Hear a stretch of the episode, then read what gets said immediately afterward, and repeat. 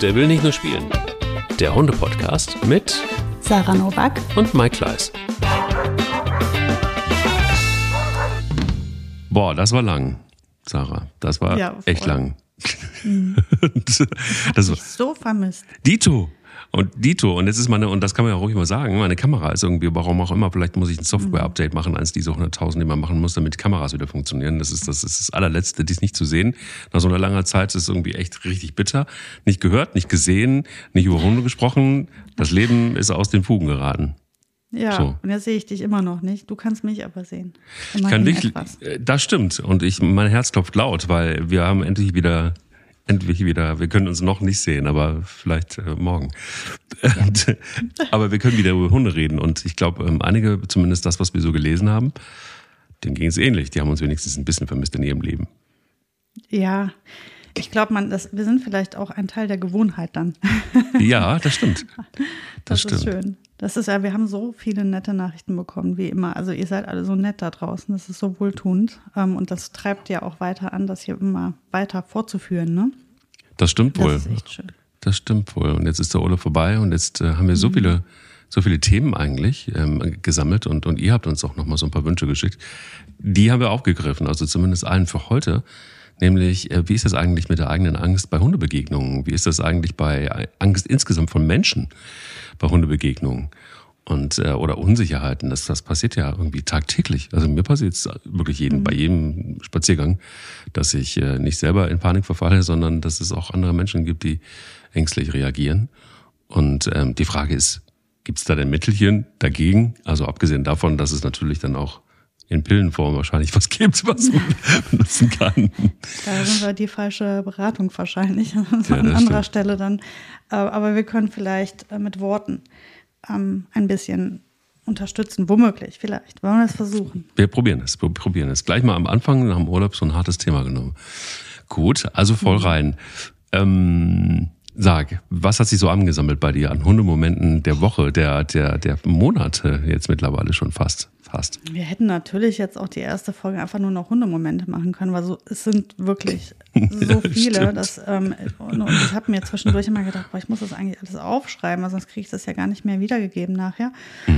Aber ähm, dafür bin ich ja zu schluderig und kein Mensch des Papiers. Aber, ähm, aber ist noch einiges im Kopf geblieben. Aber ich habe einen ganz frischen von, von Anfang dieser Woche, der nichts mit meinen Hunden zu tun hat. Ähm, ähm, wir waren beim Tierarzt wegen unserer Maus Käse, die leider tatsächlich operiert werden musste, ob du es glaubst oder nicht. Die Mauskäse? Ähm, unsere Maus, die Käse heißt, ähm, hat, meine Tochter war sehr kreativ bei der Namensgebung. Die hat ja zwei Mäuse, ne? und die eine heißt Käse und die andere heißt Cracker. Verstehe. Und richtig witzig wird's, wenn du beim Tierarzt bist und du hast die Maus zur OP da gelassen und dann ruft die Arzthelferin zur anderen Arzthelferin, die Frau Nowak ist da, die will den Käse abholen. Nein. Nein, das ist nicht dein Ernst. Wir haben so gelacht, wir haben alle gelacht. Wir haben einfach alle gelacht. Oh, wie nett. Wie nett. Ja, also das ist wirklich witzig gewesen. Aber ja, in dieser Situation befand ich mich also. Ich kam tatsächlich, um Käse abzuholen und stehe vorne im vorderen Bereich, wo sich viel angesammelt hatte an Menschen mit Tieren. Und ich beobachte ein älteres Pärchen mit ihrem etwas zu dicken Hund. Der hatte viel Leberwurstbrot gehabt in letzter Zeit offensichtlich. Und habe einfach ähm, diesen, das genossen, ähm, nur als stiller Zuschauer dabei zu sein und nicht ähm, mich drum kümmern zu müssen, weil ich beobachtete also, wie mit diesem Hund gesprochen wurde.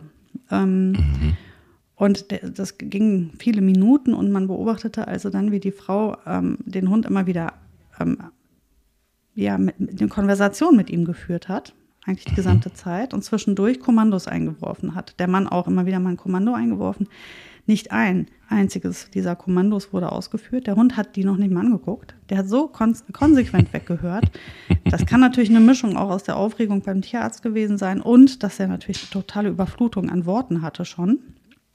Ähm, aber das war, das war wirklich so dieser Klassiker. Ähm, nee, Maxchen, Maxchen, du bist jetzt nicht mehr dran. Du bist jetzt nicht mehr dran. Du warst ja schon dran. ne? Wir warten jetzt. Wir müssen ja noch bezahlen, Maxchen. Na, komm mal her, mach mal Sitz. Mach mal Sitz, Maxchen. Und natürlich, Maxchen reagierte null, weil diese, diese vielen, vielen Worte hatten ihm ja überhaupt keine Information dagelassen.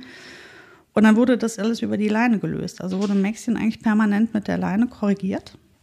Und ich stand daneben und schaute mir das Ganze an und sehe Menschen, die dieses Tier abgöttisch geliebt haben. Offensichtlich. Die haben den Hund total geliebt. Die waren ganz mhm. süß mit dem, mhm. haben den aber permanent korrigiert, obwohl sie ihm keine Chance gelassen hatte, hatten, ohne Korrektur ähm, seine Sachen zu machen. Also das war schon eine ganz schräge Sache. Und eigentlich ähm, ich mische mich bei sowas grundsätzlich gar nie ein, aber es lag mir echt auf der Zunge zu sagen, Sie haben den so lieb, geben Sie dem doch mal eine Chance. Ne, das mal wirklich richtig zu machen. Jetzt hören Sie mal auf, den voll zu quatschen. Bleiben Sie mal bei den wenigen Sachen, die relevant sind. Lassen Sie den mal so Sitz machen, weil die hat den ewig am Po runtergedrückt und dann hat die an der Leine wieder gezerpelt und dieser Hund stand unter Stress, der war ja beim Tierarzt und dann wurde die ganze Zeit so an dem rumgezogen und in die Leine korrigiert. Und dann gab es einen kleinen Ruck und dann wurde der am Po runtergedrückt. Und dabei die ganze Zeit diese netten Worte. Ne? Also super lieb hat die mit dem gesprochen. und oh dieser Gott. große Ball, das, ich stand da, habe mir das angeguckt und habe gesagt, das ist sinnbildlich für das Missverständnis zwischen Hund und Mensch. Weißt du, was ich meine? Ja, klar, voll. Das ist aber auch eine harte Geschichte. Mann, Mann, ja, Mann, ich meine, es ist Mann. nichts Schlimmes passiert, ne? Aber das war Nein, so, überhaupt nicht. Wie oft beobachtet man genau das? Und wie oft passiert das, dass Menschen ähm, dem Hund ja letztendlich ja strafen, weil das ist ja eine Strafe, wenn du vom runtergedrückt wirst oder wenn du an dir rumgezogen wird, das ist ja nicht nichts Schönes, das genießt ja kein Hund. Ähm, die Frau denkt, naja, ich habe ja jetzt fünfmal schon gesagt, er soll sich setzen. Ja, die hat das halt irgendwo mit in diesen Satz reingepackt. Mhm. Ähm, der Hund hat davon natürlich nichts mitbekommen, wie soll er auch. Ähm, und, und, obwohl sie den so lieb hat, ähm, ist da diese, dieses, diese Barriere zwischen ihnen. Und das ist ein Kommunikationsproblem. Ne? Ähm, das fand ich super spannend.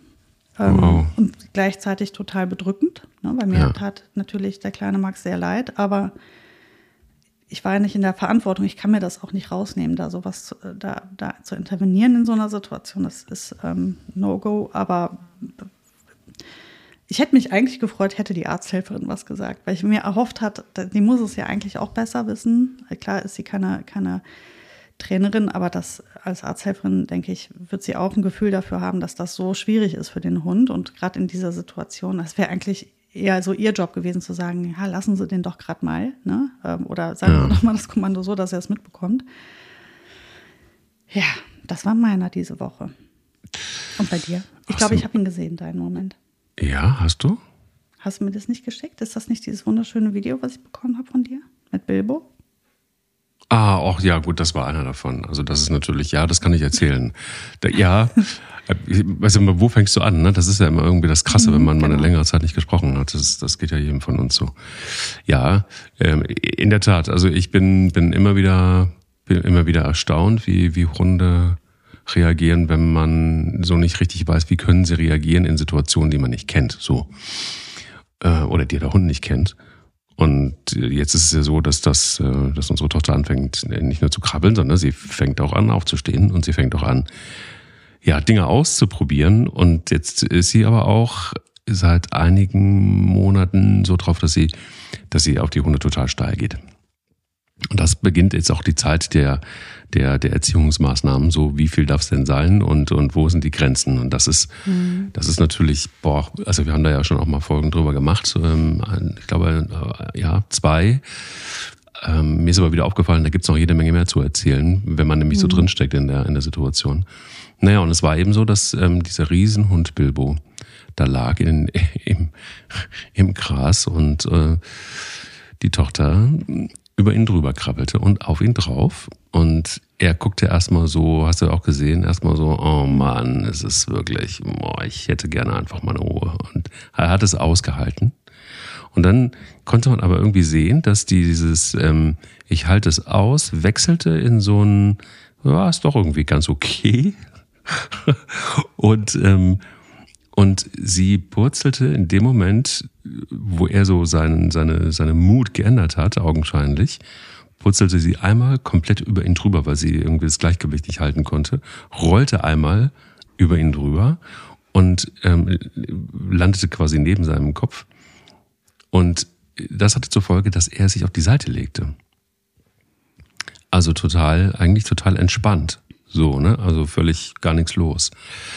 Ähm, aber das, dabei muss man sagen, dass, dass sie quasi so fast auch über seinen Kopf drüber gerollt ist. Ne? Also es war jetzt irgendwie keine Situation, wo du sagen würdest, ja, okay, also das ist halt eine normale Situation zwischen, also da hat jemand mal gerade den Hund gestreichelt, sondern nee, über den Kopf rüber. Mhm. Und diese, diese, diese Ruhe und dieses dann aber auch, dieser Change vom, vom etwas aushaltenden Hund bis hin zu, irgendwie finde ich es doch ganz gut und irgendwie sie ist doch mhm. ganz süß. Das war schon, schon krass und auch diese Selbstverständlichkeit ähm, von, von, von unserer Tochter, da, da mit umzugehen. Also wirklich komplett angstlos, komplett normal irgendwie. Ähm, also ich rede schon täglich mit ihr, wenn es um den Umgang mit den Hunden geht. Das muss auch sein gerade. Mhm. Und, und, und da wird es auch besser für beide Seiten. Aber es ist, es ist ein Weg. Es ist echt ein, ein Weg. Aber toll. Und das ist vielleicht einfach auch das Resümee dieses Hundemomente am Ende der Woche. Ähm, es ist schon krass zu sehen, wie, was für ein Unterschied das ist, wenn Kinder mit, äh, mit, mit Tieren aufwachsen. Diese mhm. Angstlosigkeit und dieses, ähm, auch das, was sie sich geben können gegenseitig. Das ist jeden Tag ist das, also ich habe jeden Tag Hundemomente der Woche und das ist knallt. Ähm, das ist schon ganz krass zu sehen. Und bei Bilbo, gut, also ich war mir bei so einem Hund oder bei diesem Hund immer sicher. Ich bin mir bei Bella übrigens nicht so sicher wie bei Bilbo. Aber bei, bei ihm war ich mir eigentlich mal relativ sicher, dass er der Letzte ist, der, der irgendwie aktiv werden wird und doof wird. Und dass es aber so relaxed abgeht in einer, finde ich, schon krassen Situation, wo du über den Kopf drüber rollst, das hätte ich nicht gedacht. Ja, ich meine, man muss jetzt dazu sagen, du hättest das ja auch vielleicht nicht bei jedem deiner vier Hunde so laufen lassen. Ne? Also, ähm, ja, dass du das jetzt bei Bilbo so laufen lässt, liegt ja daran, dass du ihn ja besonders gut einschätzen kannst und dass er so ein Typ ist, ähm, der ja auch schon sehr oft sehr viel Geduld bewiesen hat. Ja. Das sollte man jetzt zu Hause so nicht nachmachen mit jedem Hund. Also ich könnte das zum Beispiel hier ähm, mit meinen Hunden Außer vielleicht mit Mika. Also ich glaube, Mika würde tatsächlich auch, also bis die an den Punkt kämen, ähm, zu korrigieren, den Menschen zu korrigieren, der, der lag, es lag ihr sehr fern. Aber Boogie, mhm. Ronja, Frieda, die durften die Kinder noch nicht mal angucken. Da habe ich immer dafür gesorgt, dass da sehr viel Abstand war, obwohl sie wirklich noch nie einmal irgendwie was getan hat. Aber da wusste ich, der Hund ist auf jeden Fall der mit der wenigsten Geduld der Welt und ähm, da sollte kein Kind sich dran versuchen. Mhm. Und gerade wenn die Kinder mit Hunden groß werden, so wie deine Tochter und meine Töchter, ähm, diese Furchtlosigkeit ist natürlich irgendwann auch gefährlich, wenn es auf den falschen Hund treffen. Wenn die, mhm. ähm, das erlebst du oft bei Kindern, die zu Hause, also das habe ich damals mal das Problem gehabt, Kinder, die zu Hause selbst einen total toleranten äh, Knuddelbärenhund hatten, mhm. der halt alles mitgemacht hat und total entspannt war. Ähm, zumindest war das die Aussage der Eltern. Mhm. Und dann kommen die Kinder mit dem Elan auf meine Hunde zu. Und dann ähm, hatte ich natürlich immer Schwierigkeiten da zu erklären, dass nicht jeder Hund so ist wie ihr Hund zu Hause und dass sie das mit um einen Hunden so nicht machen können. Auch dieses Hinterherrennen oder am Po patschen oder schon gar nicht sich drauflegen, also da käme man gar nicht zu. Ähm, und das ist halt das Wichtige, ne? den Kindern zu, zu beizubringen, ähm, mit dem einen kannst du es machen, mit dem anderen nicht. Das haben meine Kinder ja auch schmerzlich lernen müssen, dass sie die, die Frieda tatsächlich einfach nie wirklich groß gekuschelt haben. Also der wurde immer ganz kontrolliert unter Beobachtung gestreichelt. Also als wäre es ein mhm. fremder Hund.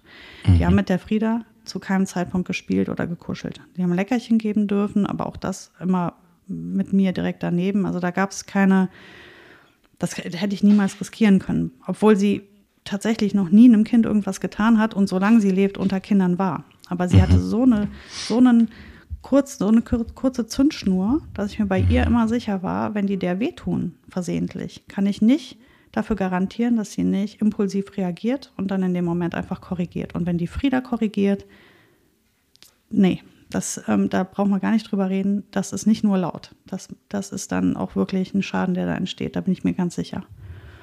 Total. Und das ist halt so, Genau, und, und das ist ja ein toller Hund gewesen, ne? keine Frage, aber das war absolut nicht geeignet. Äh, kein Hund, der geeignet war für, für einen ähm, lässigen Umgang mit Kindern. Also das konntest du gar nicht machen mit der. Das war ganz anders als bei Boogie, die ja eher mhm. ähm, sehr, sehr tolerant ist. Die liebt die Kinder über alles, aber auch da würde ich jetzt sagen, so sich auf die drauflegen, wie lange macht ihr das mit?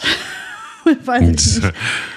Ja. Ja, also Gut. so sind sie so unterschiedlich, ne? Und der Bilbo ist halt ja, das hast du ja schon so oft gesagt, der ist ja wirklich so ein Fels in der Brandung, der ist ja wirklich Zen.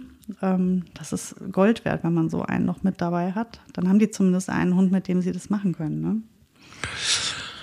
Die Verhaltensweisen sind in der Tat total unterschiedlich und es ist äh, genauso wie du sagst, ich würde das nie bei jedem Hund so zulassen. Und bei Bella, die, ja, die hat auch schon auf ihre Art und Weise gezeigt, dass sie es nicht geil findet. Und ähm, sie beißt nicht, aber sie hat einmal so leicht einen Ansatz von, von, von einem Schnappen gezeigt. Mhm. Ähm, wurde dann natürlich gefragt bist, sehr, sehr schnell. Und, und gut ist eben, dass man, dass wir, wir irgendwie alle aufpassen, wenn, wenn ein Hund in der Nähe ist und wenn sie auf Hunde zugeht, ähm, auch bei den eigenen. Und das ist ein Randtasten. Und das ist vor allen Dingen auch nicht jeden Tag gleich. Manchmal hat Bella auch Tage, wo sie es total super findet. Ähm, manchmal ist es aber auch so, dass Pellet, der normalerweise auch viel aushält, es ist auch trotzdem so, dass er weggeht einfach. Ne? Also der steht auf und geht einfach. Und das ist dann so sein Verhalten. Aber ja, du hast komplett recht. Es ist, boah, es ist, es ist eine Herausforderung und es ist auch gut, so ein Bilbo zu haben, aber es ist auch trotzdem ein Riesengewinn. Ich finde, es ist ein Riesengewinn. Mhm. Und äh, einmal mehr wird mir, wird mir klar, wie wichtig es äh, für Kinder ist, mit Tieren aufzuwachsen. So. Total. Da bin ich 100% bei dir. Ja. Aber das heißt nicht, dass man selbst, wenn man so aufwächst, immer sicher ist, wenn man selber irgendwann, wenn man dann groß und stark ist, ähm, einen eigenen Hund hat, dass man immer gleich auch sicher ist. Und in Begegnungen mit anderen Hunden begegnet das, glaube ich, jedem von uns immer wieder, dass man A selber, obwohl man den eigenen Hund gut kennt, nicht so richtig ein gutes Gefühl hat. Angst wäre vielleicht übertrieben, manchmal ist es einfach auch ein ungutes Gefühl. Manchmal gibt es Situationen, die auch beängstigend sind, weil der Hund, den man da so trifft, vielleicht auch Verhaltensweisen zeigt, die nicht so geil sind. Hatte ich gerade vor zwei Tagen wieder. Und manchmal ist es auch so, dass das Gegenüber mit Ängsten behaftet ist oder dass es sich nicht wohlfühlt. Und die Frage ist, wie geht man damit um? Und das habt ihr gefragt da draußen, mm, äh, beziehungsweise habt das vorgeschlagen mal, dieses Thema. Und ich fand es super oder wir fanden es super interessant, weil man es so gut kennt. Und auch dann, wenn man so lange mit Hunden zusammenlebt. Ja, also ich bin da auch nicht frei von. Also die, diese Kicks, die jetzt inzwischen bei mir nicht mehr zur Angst führen, aber Aufregung in jedem Fall. Also ähm, es gibt ja so gerade so Situationen, wo du die Kontrolle nicht mehr hast. Ja.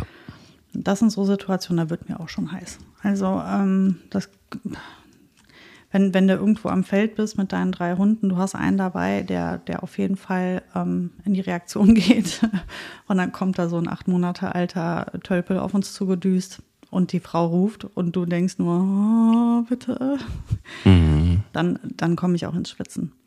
Und das Einzige, was, glaube ich, hilft tatsächlich, damit man keine Angst hat, ist, ähm, sich selber drauf zu schaffen, die Situation zu kontrollieren.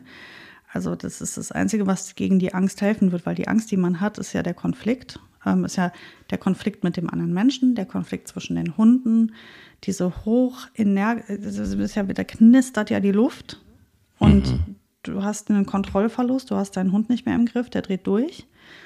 Ähm, das war jetzt zum Beispiel in der Nachricht, die uns geschickt wurde, als es um diese Begegnungsangst ging, dass der Hund halt eskaliert in den Situationen, weil man selber voller Unsicherheiten und Angst ist und dann eskaliert der Hund und dann ist das, also ist ja wirklich, man, jeder kennt es, das ist total beängstigend, sowas, ne? Ja, und, und das ist ein enormer Stress, der da bei einem entsteht. Das kann ich mir super gut abrufen.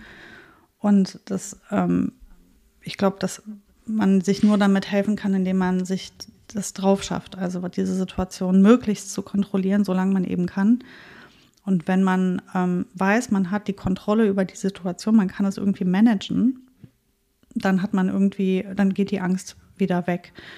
Und die Kontrolle über die Situation wirst du halt nur kriegen, wenn du mit dem Hund arbeitest. Also wir müssen dieses, ähm, wir müssen da einen, einen Weg finden, an dem Artgenossen vorbeizugehen, ohne dass der Hund eskaliert. Ne? Mhm. Ähm, auch wenn die Stimmung immer noch total angeheizt ist und man weiß, wenn man jetzt ähm, sich nicht konzentriert oder es nicht gut läuft, wird das wieder eskalieren oder der Hund wird wieder in die Leine gehen oder sonstiges. Ähm, aber grundsätzlich ist Thema, wie kontrolliere ich die Situation, wie kann ich andere Hunde abblocken, also den Raum für mich beanspruchen, einfach, dass ich sage, du kommst nicht in meinen Bereich und mein Hund soll sich hinter mich stellen, weil letztendlich ist diese Leinenpöbelei, dient ja in erster Linie immer dazu, den anderen von sich wegzuhalten. Na, also heißt, hier muss ich die, die Verantwortung wieder übernehmen. Mhm. Also es war auch gerade falsch, was ich gesagt habe. Es dient nicht immer den anderen Hund fernzuhalten. Es gibt natürlich auch welche, die da Lust haben zu, zu rangeln. Ne? Mhm. Aber das ist eher selten. Meistens ist es ja so, dass der andere Hund den anderen vertreiben möchte. Ne? Also er möchte ja, dass der dann, der will dem einfach sagen, hau ab, hau ab, hau ab, hau ab, hau ab, komm mir nicht näher, hau ab. Mhm.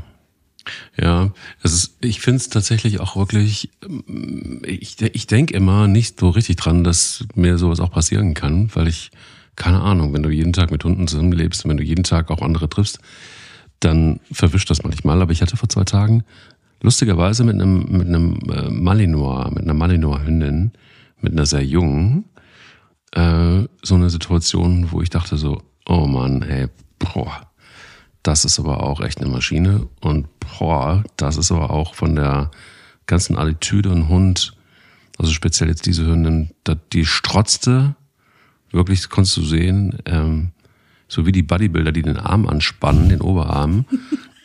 und so, und sozusagen, so da geht's zum Strand. Weißt du, so richtig so. Und die, die, die, du, du sahst sehr schnell, die war jung, du sahst sehr schnell, die hatte, die hatte, die war, die, die wusste gar nicht, wohin mit sich, mit dieser ganzen Kraft. Und äh, war von der Leine auf und kam so um die Ecke und, und, und stand da einfach. Und war so nach dem Motto so, hey, okay, ähm, wer will zuerst? Wer will zuerst? Also so, so eine Attitüde. Und ich dachte so, oh Gott, es war morgens, ich hatte die Tochter auf dem Rücken, es war friedlich. Oh, und du denkst so, okay, alles klar, wo ist der Besitzer? Hm. Der Besitzer war ein sehr alter Mann. Ach Gott, oh, das bin ich da schon höre. Junge Mali-Hündin, alter Mann. Ah. Der jetzt nicht so richtig Zugriff auf den Hund hatte. Und ich merkte schon, meine Hunde gingen so ganz langsam auf sie zu und sie ging dann mehrere Schritte auf meine Hunde zu. Und das war genau der Punkt, wo ich dachte so, oh, ich krieg so ein Magenkrummeln, oh, ich bin gefordert und boah, scheiße, jetzt muss ich wahrscheinlich erstmal meine Tochter aus dem Rucksack hinten raus ähm, irgendwie äh, von, von den Schultern packen, falls ich irgendwie doch aktiv werden muss. Und ähm, das kam nicht dazu weil ich einfach gerade noch rechtzeitig, du kennst den Moment, wenn man gerade noch rechtzeitig seine Hunde abrufen kann und zu sich holt. Mhm, kenn ich gut, ja. Und genau diesen Moment habe ich dann noch gekriegt, habe sie angeleint und habe den etwas älteren Herrn gebeten, doch seinen Hund einfach an die Leine zu nehmen, weil ich glaube, dass es gerade keine gute Situation ist. Und dann kam der Satz, die will doch nur spielen. Ach Gott. Und dann habe ich gesagt, das weiß ich nicht. Ich bin da auch nicht so ganz klar, ob das so ist. Es wäre mir lieber, wenn sie so. Und dann gab es fünf Minuten Diskussion darüber, ob er jetzt diesen Hund an die Leine nimmt oder nicht. Und sehr unwirsch und sehr, ähm, nachdem er den Hund auch erstmal einfangen musste, weil die auch gar keinen Bock hatte. Die hatte Bock tatsächlich, weiß ich nicht worauf, bis heute im Unklaren. Hat es dann geschafft und stapfte wirklich sehr unmutig und sehr uneinsichtig dann seines Weges. Und da dachte ich mir auch so, okay, hoffentlich treffe ich sie nicht nochmal. Am nächsten Tag wieder dasselbe Spiel wieder getroffen. Ähm, wieder genau dieselbe Geschichte. Also, aber ja. Glück gehabt, dass die nicht durchgelaufen ist. Ne? In der ganzen Diskutiererei hätte Total. die sich ja schon fünfmal überlegen ja. können. Es war ja schon mal gut, dass die, die scheint ja trotzdem dann, ich sag mal, halbwegs äh, noch unter Kontrolle gewesen zu sein. Mhm oder also selbst wenn sie nicht von ihm kontrolliert wurde, war sie ja offensichtlich in sich noch halbwegs kontrolliert und hat sich gedacht, okay, das sind drei, ähm, da ist noch der, der große Mann mit der dunklen Stimme, ich ähm, backe jetzt doch kleinere Brötchen. Ähm, ja, das kann ja anders laufen, ne? Da hast du ja manchmal so Deppen, die, die sagen dann, ja, cool, Party mit rein halt eben dann mhm. und ziehen dann trotzdem durch, weil der Mensch da so rumdiskutiert. Das hatte ich ja hier, das hatte ich ja mal erzählt am Randkanal, mhm. wo der Mann ähm, einfach so mich einfach so derart wegignoriert hat, dass der Hund halt natürlich durchgelaufen ist. Mhm. Klar.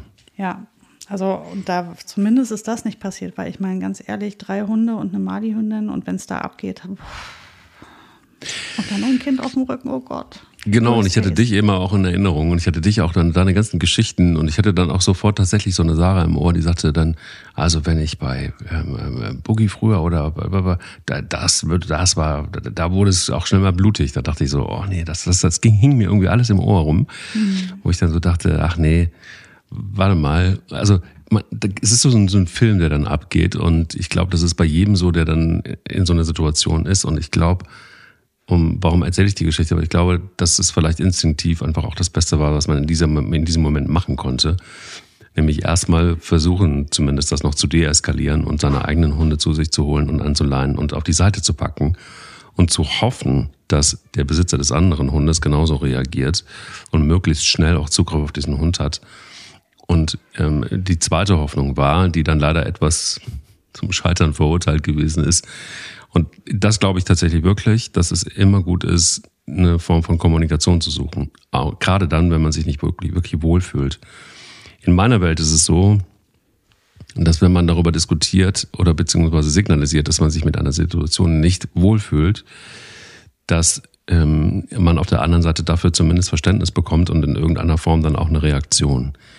Das mhm. ist natürlich, ich male mir die Welt jetzt äh, schön, leider nicht immer der Fall, aber anders geht's nicht. Ich glaube, ohne, ohne darüber, dass, dass man darüber spricht und auch ganz klar signalisiert, dass man sich gerade nicht wohlfühlt oder gar auch Angst hat oder die Situation nicht einschätzen kann, ähm, das ist zumindest der erste Schritt. Verlangt natürlich, dass die andere Seite das auch irgendwie kann, mit, mitgeht und darauf reagiert. Ähm, in unserer Welt ist es leider immer noch so, dass es finde ich tatsächlich auch bitter, dass in dem Moment, wo man über solche Sachen spricht, kannst du Glück, kannst aber auch Pech haben. So richtig mhm. angesagt äh, habe ich den Eindruck, weiß nicht, wie es dir geht, ist es immer noch nicht zu sagen, ganz offen zu sagen, was man, was man denkt, was man fühlt. Ähm, gerade dann auch bei Menschen, die man nicht kennt. In der Regel ist das ja so, wenn man damit bei einer Hundebegegnung. Ähm, man mag vielleicht auch ein bisschen komisch anmuten, wenn man sagt, Entschuldigung, fühle mich gerade nicht wirklich richtig wohl ähm, äh, warum auch immer, können wir versuchen, die Hunde irgendwie nicht zusammenkommen zu lassen. Ähm, kann sein, dass das vielleicht einfach auch nicht gewöhnlich ist, aber dann ist, bin ich lieber außergewöhnlich, finde ich, und ähm, habe aber dann ein besseres Gefühl. Was denkst du? Ja, das, dasselbe. Das, ist, das geht ja um Deeskalation eigentlich auch nur.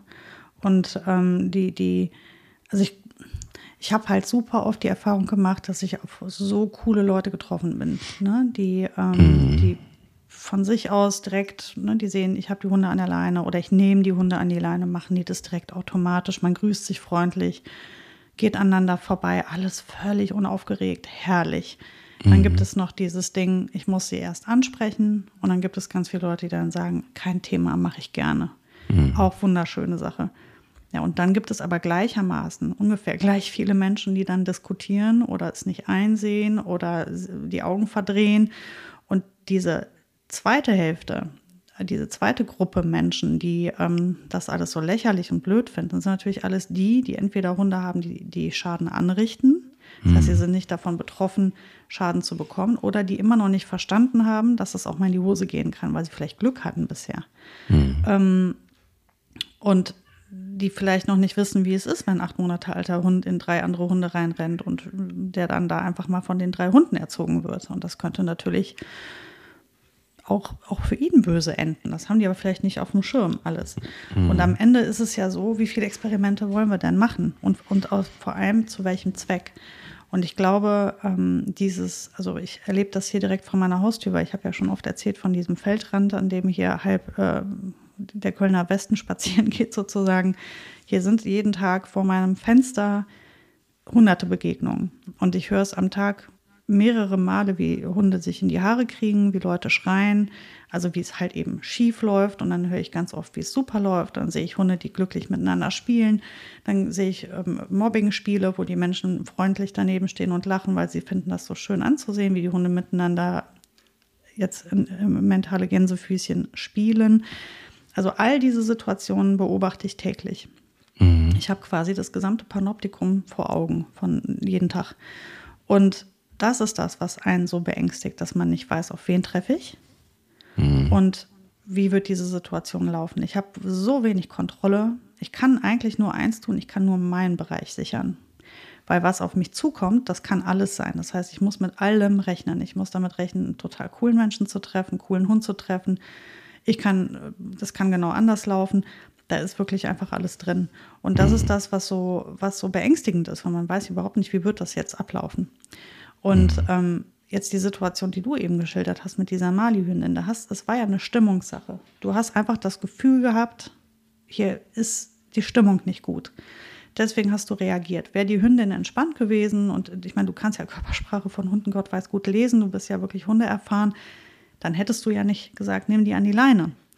Ähm, aber du weißt halt nicht, mit wem du es zu tun hast. Und wenn ja. die Stimmung auch nur ein bisschen ähm, statisch ist oder du siehst, dass die steif ist, die Hündin oder sonst was, warum solltest du denn jetzt ähm, einfach nur des Spaßes halber es drauf ankommen lassen. Du hast ja mhm. anderes zu tun, als mit dem Kind auf dem Rücken jetzt Hunde auseinanderzuziehen. Mhm. Und das ist so schade, dass man darüber diskutieren muss. Es kann ja sogar sein, dass du einfach sagst, ich habe gar keine Zeit hier für Spielchen. Vielleicht auch, wenn die nur spielen will. Ich möchte nicht spielen, ich möchte jetzt weitergehen. Hm. Und ich denke, es reicht, wenn ich als Hundehalter sage, bitte nehmen Sie Ihren Hund an die Leine, ist der Grund, warum ich das möchte, nicht relevant. Es kann sein, dass mein Hund krank oder läufig ist, es kann sein, dass ich keine Lust auf den Kontakt habe, es kann sein, dass ich das Gefühl habe, die Situation könnte eskalieren, es kann sein, dass mein Hund aggressiv ähm, reagiert. Die Gründe sind so vielfältig. Darum geht es aber gar nicht. Es geht ja nur darum, ich habe dich angesprochen, dich gebeten, mir diesen Gefallen zu tun, tu das doch jetzt einfach. Und ich glaube, dass wir da keine Kontrolle drüber haben. Das macht uns irre. Und dann kommt noch diese Begegnung, die ja in der Nachricht an uns geschildert wurde. Da geht es gar nicht darum, dass der andere Mensch den Hund nicht an der Leine hat, sondern mein Hund eskaliert in der Begegnung. Das heißt, hier ähm, ist das noch nicht mal dieses Thema mit an die Leine nehmen, sondern da ist es einfach nur, ich möchte an jemandem vorbei und mein Hund eskaliert wegen der Begegnung. Da kann der andere quasi gar keinen Einfluss drauf nehmen. Ne? Ja. Und das ist, glaube ich, das, was dann halt auch noch maximal stresst, weil du fühlst dich super unwohl. Du hast ja den Hund, der so eskaliert. Ähm, dann hast du das Gefühl, du hast irgendwie versagt. Du hast das Gefühl, das funktioniert nicht. Du, du äh, fühlst dich dadurch auch schlecht und ähm, als hättest du irgendwie deine Leistung nicht erbracht. Ich kenne diese Gefühle alle von meinen Kunden. Ähm, ich kenne sie sogar von mir selber. Ich hatte, habe früher mit meinen Hündinnen, ähm, gut, die waren halt, die sind die haben nicht gebellt, aber die waren auch einfach außer Rand und Band. Ich erinnere mich noch an meine Shipi, da war ich 16. Gott, die konnte nicht einen Meter Fuß laufen. Katastrophe. Die hat uns durch das ganze Viertel gezogen mit ihrem Geschirr. Und ich dachte immer nur so, oh, die laufen alle so nett, die Hunde an der Leine. Und ich wurde so durch das Viertel gezogen von dem Hund. Oh mein Gott. Deswegen, ich weiß, wie sich das anfühlt, wenn man die, die Kontrolle verliert. Ne? Ähm, und das ist beängstigend. Und das Einzige, was uns helfen kann, ist die Kontrolle wieder zu uns zu holen. Also zu sagen, ich werde diese Situation kontrollieren, indem ich erstens mit meinem Hund arbeite, dass der nicht mehr so eskaliert, dass ich den im Griff habe in diesen Situationen. Und da gibt es nichts anderes, als das einfach wirklich massiv viel zu wiederholen und nicht der Situation aus dem Weg zu gehen. Ne? Ähm, also wirklich zu sagen, entweder ich besuche nochmal eine Hundeschule, wo wir möglichst viele Begegnungen haben und lass mich da anleiten, ähm, wie ich reagiere, wenn der an die, in die Anspannung geht. Ne, weil es kommt ja immer vor dem, bevor der Hund anfängt zu bellen und in die Leine zu gehen, kommt ja immer erst ein kleiner Moment der Anspannung. Mindestens ist der ganz klein. Mhm. Und das ist der Moment, wo ich spätestens schon reagiere. Wo wir eigentlich bei einem ganz interessanten Thema sind. Die Ronja fängt das gerade an. Ach, okay, ja, erzähl hat mal. das Bein gebrochen. Ne? Und Ronja ja. ist jetzt also einen Monat lang mit meinem Mann und Boogie spazieren gegangen. Die Mika ist ja von anderen Nachbarn mitgenommen worden. Übrigens auch ein schönes Thema. Äh, Unterschied große und kleine Hunde wurde uns vorgeschlagen, kommt dann auch noch.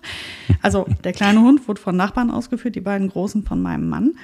Und der hat ja, das habe ich ja schon mal erzählt, dieses Thema mit der Boogie. Na, also die hat ja eine Leinenaggression, wenn die mit meinem Mann unterwegs ist. Und Ach ja, genau, das hast du erzählt. Mhm. Ja, und jetzt rate mal, wer jetzt eine Leinenaggression hat. Die Ronja. Ach nein, das ist nicht dein Ernst. Die, das ist mein Ernst, natürlich. Und ich bin jetzt die ersten Spaziergänge gegangen und hatte ja nicht allzu viele oder so entfernte Begegnungen, habe aber schon gesehen, dass sie ziemlich angespannt war. Und jetzt hatten wir ja, weiß ich nicht, vorgestern oder so, hatten wir eine, eine die erste so richtige Face-to-Face-Begegnung mit dem Artgenossen. Boah, ist die abgegangen. Und dann hat die sich richtig gewundert, wie ich darauf reagiere. Ja. Das, das, hat, sie, hat, sie, hat sie nicht mitgerechnet. Das ist scheinbar in den letzten Wochen anders gelaufen. Und ähm, ja, da habe ich mich aber echt gewundert, wie schnell die sich das bei der Boogie mal abgeguckt hat. Also da hat der eine Hund den anderen angefixt und angestachelt. Die Ronja hat sich gedacht, ach, das Nümmerchen von der Kollegin, das übernehme ich doch gerne. Da mache ich mit. Und die Boogie, die macht das bei mir mental. Im Kopf ist die ja immer angespannt bei den Begegnungen, ne? Ja. Und die, die macht einfach nur ihren Harry nicht, weil sie weiß, dass es nicht erwünscht ist. Sie lässt das bleiben und sie stellt sich hinter mich und übergibt die Führung an mich, obwohl sie das nicht gerne macht. Aber ich glaube, sie ist immer angespannt. Die ist ja nicht entspannt in diesen Situationen, weil sie einfach keinen Bock drauf hat. Sie hat wirklich eine Meinung zu diesen anderen Runden und sagt, okay, alles klar, ich darf hier diese Meinung nicht äußern gerade. Aber die Anspannung ist ja da. Und ich vermute, dass diese, also diese erste Anspannung in den Hunden, bevor es halt scheppert, ne, ähm, die spüren die Hunde ja untereinander auch total. Und jetzt hatte die letzten Wochen die Ronja da mitgemacht bei diesem äh, Theater. Mhm. Und dachte jetzt, als sie wieder bei mir an der Leine war, macht sie, ja, mache ich, mach ich da auch. Ne? Jetzt kommt hier diese angespannte Stimmung und jetzt gehe ich in die Leine und mache hier den, den, den Blödmann. Oh, da habe ich mich aber mal umgeguckt. Da siehst du mal, wie schnell das passiert. Stimmungsübertragung, dann ist das noch so eine Rudeldynamik. Ja, also ich glaube, das ist tatsächlich wirklich sowas, was man ähm, nicht unterschätzen darf, dass wenn man, wir haben ja das Thema Hunde oder beziehungsweise Mehrhundehaltung schon ein paar Mal gehabt, dass sich das verändert, dass sich einfach auch die, die, die, die Settings innerhalb des Rudels verändern, dass sie sich Dinge auch voneinander abgucken und nicht immer nur die guten. Mhm. Ähm, oder aber, Entschuldigung, oder aber, dass sie sich dann irgendwie auch von anderen Hunden was abgucken. Und klar, und gerade bei jungen Hunden, die sind eben in der Entwicklung. Und ich glaube einfach aber auch, die Entwicklung stoppt nie. Und manchmal gibt es eben einfach Situationen, die etwas verändern. Das kennt jeder, der einen Hund hat, der aber auch einen Rudel hat, dass sich das verschiebt manchmal. Ähm, und ehrlicherweise, das ist bei Bella ja auch der Fall. Also das ist jetzt ein Hund geworden, inzwischen, die, die dermaßen, wie soll ich sagen, einen, einen Beschützerinstinkt entwickelt hat, irgendwie, was das Rudel angeht. Nicht nur das Hunderudel, sondern auch alles, was drumherum liegt was auch manchmal äh, zu Situationen führt, wo ich auch denke, so, warte mal, du bist zwar klein, aber du bist äh, ein kompletter Hund, du kennst das. Wir, wir haben beide irgendwie immer, äh, wir waren schon eher so die Team großer Hund und ähm, ja, äh, mussten uns wahrscheinlich ja beide erstmal an kleine Hunde gewöhnen und auch daran gewöhnen, dass sie durchaus auch Verhaltensweisen zeigen können, die selbst unsere großen Hunde nicht mal zeigen. Und äh, wie gehst du damit um? Und es gab auch den eine, die eine oder andere Situation, wo ich ein ungutes Gefühl hatte, was, äh, was Bella anging. Und hm. das hat sich so aus dem Off entwickelt. Und ich glaube, das ist manchmal das, was für uns ja auch so schwer ist. Oder vielleicht auch deshalb auch dass dieser Themenvorschlag, weil es uns manchmal einfach auch kalt erwischt. Und darauf vorbereitet zu sein auf Situationen, wo wir ängstlich sind, wo wir uns unsicher fühlen, wo wir glauben, das ist eine doofe Situation, ähm, das ist ja, glaube ich, das Entscheidende. Also was können wir tun, um gut vorbereitet zu sein? Was können wir tun, um nicht da zu stehen und äh, zu rudern und so nach dem Motto, äh, was mache ich jetzt? Das ist, glaube ich, so das äh, Entscheidende. Ja, absolut. Du hast, du hast völlig recht. Und das ist halt, ähm, natürlich hat das, wir müssen ja auf zwei Kanälen arbeiten. Wir müssen einmal an uns arbeiten, an unserer Ruhe, an unserer Gelassenheit. Und das ist ja immer dieses super leicht gesagt, ja, musst du dich ein bisschen entspannen, brauchst keine Angst haben. Mhm, genau. Mhm. Also einen schlechteren Tipp kann man den Menschen eigentlich gar nicht geben, ähm, weil mit Worten kannst du, mit, mit einem guten, ja, brauchst du keine Angst haben, hast du auch noch keinem Kind mitgeholfen, vor einer Spritze Angst zu haben. Ne? Das ist, mhm. man muss ja ehrlich kommunizieren, man muss ja sagen, wie es ist. Ja, da kann was passieren, ja, das ist unangenehm. Aber ähm, so ändert, ändert man nichts, indem man weiter Angst hat, verschlimmert sich die Situation mit jeder Begegnung. Also es bringt eigentlich nichts, ähm, so weiterzumachen, einfach nur Angst zu haben. Wir müssen jetzt arbeiten. Und wir müssen mhm. in kleinen Schritten arbeiten. Wir arbeiten in der Begegnung. Wir fangen an, bevor es eskaliert, lange bevor es eskaliert. Wir üben mit dem Hund, sich hinter uns zu stellen. Wir bestätigen ihn. Wir versuchen selber ruhig zu bleiben und wir versuchen den Hund zu erden. Wir machen eine starke Berührung, wir kribbeln den nicht auf, wir pitchen den in den Situationen nicht auf, wir spielen in den Situationen mit dem Hund bestenfalls auch nicht, weil das kann auch schnell wieder in die andere Richtung kippen. Wir arbeiten eher mit Futter und mit Stimme- und Streicheleinheiten. Also all die Dinge, die man in der Hundeschule ja beigebracht bekommt oder bekommen sollte, Äh, wie kann ich einen Hund runterfahren? Also maximal runterfahren üben des Hundes und dann halt wirklich eine Strategie in der Begegnung. Also was mache ich, wenn ich in der Begegnung bin? Wo soll der Hund sein? Mit welchem Kommando bringe ich den dahin? Wie fordere ich das ein?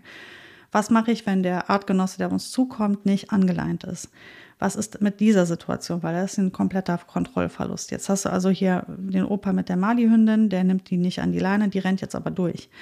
Das heißt, ich muss unbedingt lernen, Hunde abzublocken und wegzuschicken. Da muss ich lernen, mich groß zu machen. Da muss ich lernen, meinem Hund oder ich muss meinem Hund beibringen, in den Situationen nicht zu reagieren, sondern mir die Führung zu überlassen und sich hinter mich zu stellen.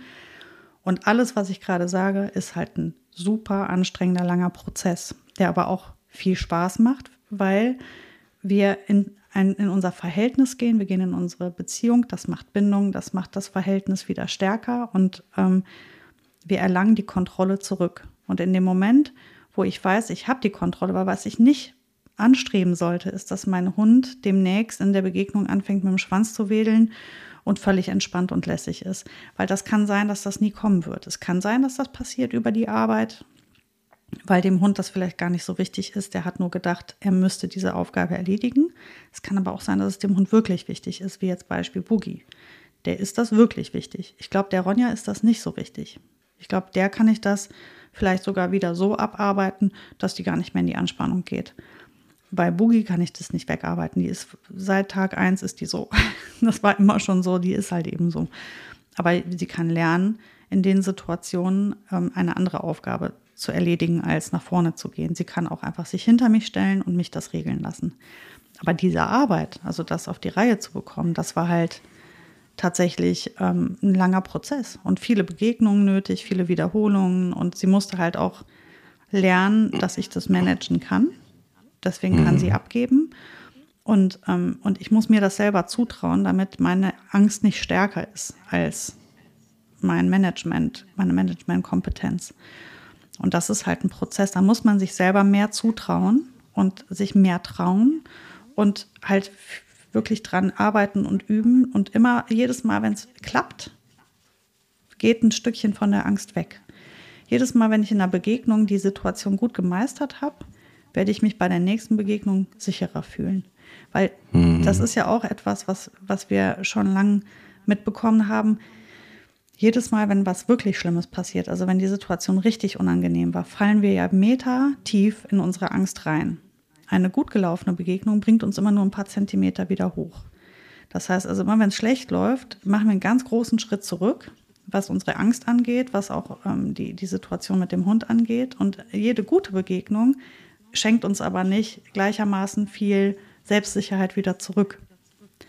Das heißt, viele gute Begegnungen, die wir gut meistern, gut managen, ähm, helfen uns mit Selbstsicherheit wieder da reinzugehen und diese Angst abzulegen. Und umso mehr ich die Angst ablege und die Situation kontrolliere, umso weiter bin ich weg von dieser, von dieser schlimmen Eskalation. Weißt du, wie ich meine? Total, absolut verstanden. Ähm, also ich glaube, diese, die, diese Prävention ist ja das, das, worauf wir so ein bisschen hinauslaufen. Äh, und ich glaube, das ist einfach elementar. Wir vergessen es oft. Also ich äh, bin, bin da ja ganz, ganz genauso. Ich äh, daddel auch manchmal einfach so in den Tag los und denk nix irgendwie dabei, wenn ich mit den Hunden rausgehe. Ähm, aber siehe eben diese Situation mit dem Malinois, mit der Malinois-Hündin, die jetzt auch nicht dramatisch war. Ja, aber es reicht ja schon, und da bin ich komplett bei dir, wenn man sich einfach doof fühlt, wenn man einfach ja, angestellt ist auf einen, auf einen netten Morgenspaziergang und du ähm, wirst dann auf diese Art und Weise überrascht. Was aber, vielleicht das noch ähm, ganz kurz, was aber, wenn man merkt, die andere Seite fühlt sich nicht so richtig wohl. Ähm, da ist für mich immer so äh, völlig sonnenklar, zumindest für mich, dass wenn ich merke, da fühlt sich jemand nicht wohl, wenn ich merke, jemand hastet äh, wahnsinnig schnell zusammen Hunde macht ihn an die Leine. Natürlich nehme ich dann meine Hunde auf die Seite. Und natürlich ist es so, das weiß ich aber auch und das sollte auch jeder wissen, der mindestens 200, das ist dann halt einfach ein Rudel. So. Und nicht jeder findet es geil, dass ein Rudel auf seinen Hund zukommt und zuprescht oder zuläuft. Ne? Kann einfach auch schon bedrohlich wirken, warum auch immer, selbst wenn wir das überhaupt nicht so empfinden. Also ich glaube, so dieser respektvolle, achtsame Umgang miteinander und aber auch sich anzugucken, mal andere Menschen anzugucken, nicht nur die Hunde, anzugucken, sondern einfach auch mal die Hunde, die, die Menschen anzugucken oder auch mal nachzufragen, ähm, ähm, geht es Ihnen vielleicht gerade nicht gut damit mit der Situation? Soll ich ihn lieber annehmen, an die Seite nehmen oder was auch immer? Tut schon auch mal äh, ganz gut. Wie, wie denkst du? Ja, 100 Prozent. Also wenn ich sehe, jemand nimmt den Hund an die Leine, dann mache ich das sofort. Ich mache das ehrlich gesagt sowieso grundsätzlich, weil ich immer erst gucken möchte, wie die Stimmung ist zwischen den Hunden, bevor ich die wieder ableine. Und das tue ich durchaus auch, wenn ich jemanden treffe, der einen total entspannten, desinteressierten Hund hat. Können wir gerne auch zusammenlaufen, habe ich gar kein Thema mit. Wenn ich aber mhm. sehe, jemand ist unsicher, mache ich das natürlich erst recht und versuche auch die Begegnung so zu gestalten, dass derjenige viel Platz und viel Raum für sich hat. Ich halte meine Hunde so gut es geht ruhig, dass die auch nicht zu erregt sind beim Vorbeigehen, damit diese Situation eben auch nicht eskaliert.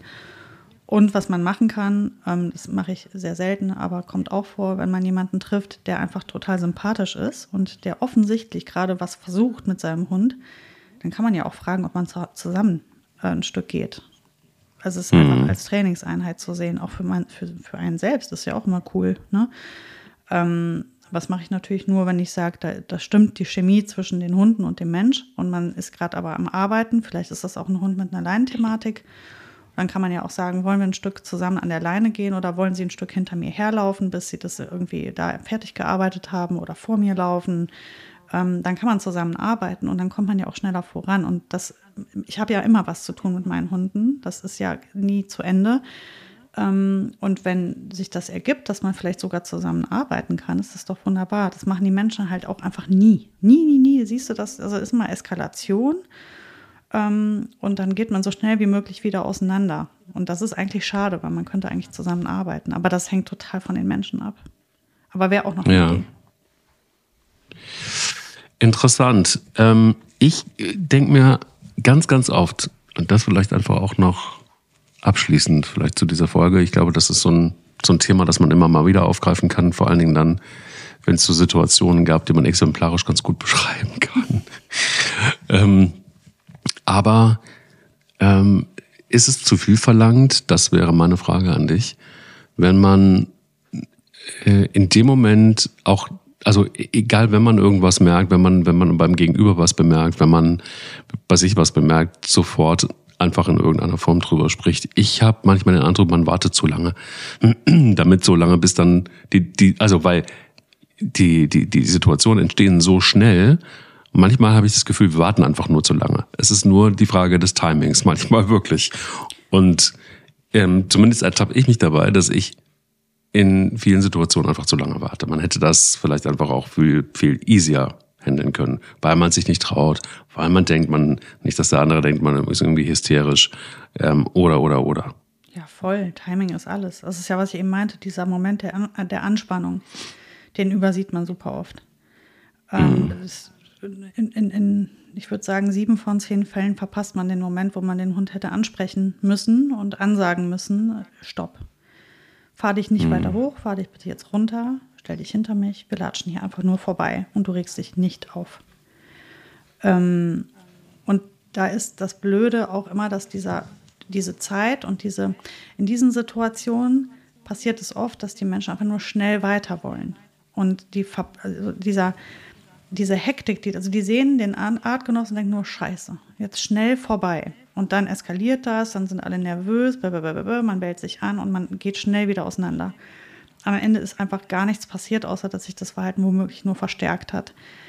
Ähm, optimal wäre ja, man würde den Artgenossen sehen und sofort fällt mein Fokus auf meinen Hund. Der hat natürlich den Artgenossen auch schon gesehen und ach, siehe da, der ist auch schon in der Anspannung. Das heißt, jetzt bleibe ich vielleicht einfach stehen und hole jetzt erstmal mhm. meinen Hund runter. Und der Artgenosse ist vielleicht auch noch 20 Meter weg. Das ist mir aber jetzt egal. Darum, um den geht es mir gerade nicht. Es geht mir jetzt um meinen Hund. Mhm. Und jetzt sage ich erstmal Stopp. Auf die Art, wie ich meinen Hund ansprechen kann. Ich verallgemeinere das ja jetzt. Deswegen werde ich keinen genauen Tipp geben, weil ich ja, das muss ja auf jeden Hund irgendwie angepasst werden. Ich werde den Hund jetzt erstmal runterfahren. So, und der geht ja immer weiter in die Anspannung, umso näher der Artgenosse gegenüberkommt. Jetzt wird es Menschen geben, die kommen auf mich zu, sehen, dass ich das mache und bleiben dann auch stehen. Das macht die Situation statisch, aber es, es ist egal, ich muss trotzdem weiter arbeiten. Und wenn ich so weit bin, gehe ich wieder zwei, drei Schritte, beobachte, aber habe voll den Fokus auf meinem Hund Und wenn ich sehe, der geht wieder in die Anspannung, bleibe ich wieder stehen und hole ihn wieder runter. Und ich werde dieses Eskalieren gar nicht zulassen. Ja, und was kann ich mhm. noch tun? Ich kann auch hingehen und sagen, okay, ich gehe jetzt hin und nehme eine, eine äh, ähm, körperlich, also ich helfe Ihnen jetzt mit einem Kommando, ich gehe jetzt hin und sage jetzt Sitz oder Platz oder Gott weiß, gebe ihm noch eine feste Berührung, habe die Leine so, dass kein strammer Zug drauf ist, sondern aber so kurz, dass der nicht, wenn, wenn der Artgenoss vorbeikommt, mal eben aufspringt und den da rein hüpft. Also ich kontrolliere das, gebe dem anderen Menschen Signal, laufen Sie bitte an mir vorbei und bin dann wieder 100% im Fokus nur auf meinen Hund. Und wenn ich sehe, der fängt an, sich wieder steif zu machen, der glotzt oder sonst was, spreche ich ihn an, touch ihn an, berühre ihn, Psst, ruhig. Und mhm. dann nicht rumlabern, ne, sondern wirklich klar und ruhig und deutlich mit dem Hund sprechen, feste Berührungen machen. Also heißt damit, man kann ja total gut auch an den Schulterblättern den Hund rechts und links anfassen mit Druck, also äh, damit meine ich nicht wehtun, ne? also nicht den Hund festhalten, dass er wieder in Gegendruck geht, sondern einfach nur ihm, ihn unterstützen. Ich weiß, wie ich, ich fand es ist natürlich total schwierig, jetzt per Podcast eine Berührung zu beschreiben. Ähm, nicht streicheln und bitte nicht zu feste zusammendrücken. Also so ein Mittelding.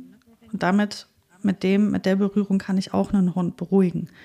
Ja, und wenn der Artgenosse vorbeigegangen ist, dann werde ich nicht unfassbar krass loben, sondern ich bleibe total gesettelt und ruhig und sage, wir gehen jetzt weiter, Fuß. Mhm. Ich lobe deswegen nicht, weil diese Restanspannung in dem Hund, die, ich kann nicht einschätzen, wo er das Lob zuordnet. Wohin mhm. ordnet der mein Lob jetzt zu? Denkt der, ach, ich habe das gut gemacht, deswegen lobt die mich? Oder denkt der, ich hasse diesen Hund, beim nächsten Mal kill ich den und ich lobe gerade? Ne? Und das ist halt so, das ist das, was ich nicht weiß. Deswegen lasse ich das mit dem Loben einfach. Ich muss den ja gar nicht loben, sondern ich gehe einfach weiter. Und wenn ich das Bedürfnis habe, weil es so geil gelaufen ist und mir geht es gerade so gut und ich bin glücklich und ich will meinen Hund loben, dann gehe ich trotzdem zehn Meter weiter, mache dann einen Sitz, einen Platz oder sonst was und lobe das. Dann bin ich mein Lob losgeworden, habe was Cooles mit dem Hund gemacht, was auch die Anspannung nochmal wegnimmt. Das ist auch schön. Ne? Und dann laufen wir weiter. Aber das wäre jetzt so für mich wenn, manchmal eskalieren die Situationen ja schnell, aber das wäre jetzt so für mich so eine Herangehensweise, die denkbar ist. Da war ganz schön viel, viel dabei und das werde ich jetzt alles mal ausprobieren äh, beim nächsten Mal. ähm, und äh, vielleicht für euch da draußen auch das eine oder andere Hilfreiche dabei gewesen. Ähm, ja, war ne, schon mal gleich ein Einstiegsthema direkt nach der Urlaubszeit, das es in sich hatte. Und ich ähm, freue mich auf nächste Woche. Da geht es nämlich schon weiter mit einem, mit spannenden Thema. Wollen wir es schon verraten? Ja, auch eine, eine Zuschrift gewesen äh, mit, mit ähm, einem Jack Russell Terrier, der resistent für Erziehung ist, dafür aber gerne Kuscheltiere zerfrisst. Wow, da habe ich ähm, auch das ein oder andere beizusteuern. Ja, auch ohne Jack Russell. Dass wir über Bella sprechen. Es könnte sein. Könnte das sein. könnte okay. sein. Bis nächste Woche. Bis nächste Woche. Ciao. Tschüss. Der will nicht nur spielen. Der Hunde-Podcast mit Sarah Novak und Mike Kleiss.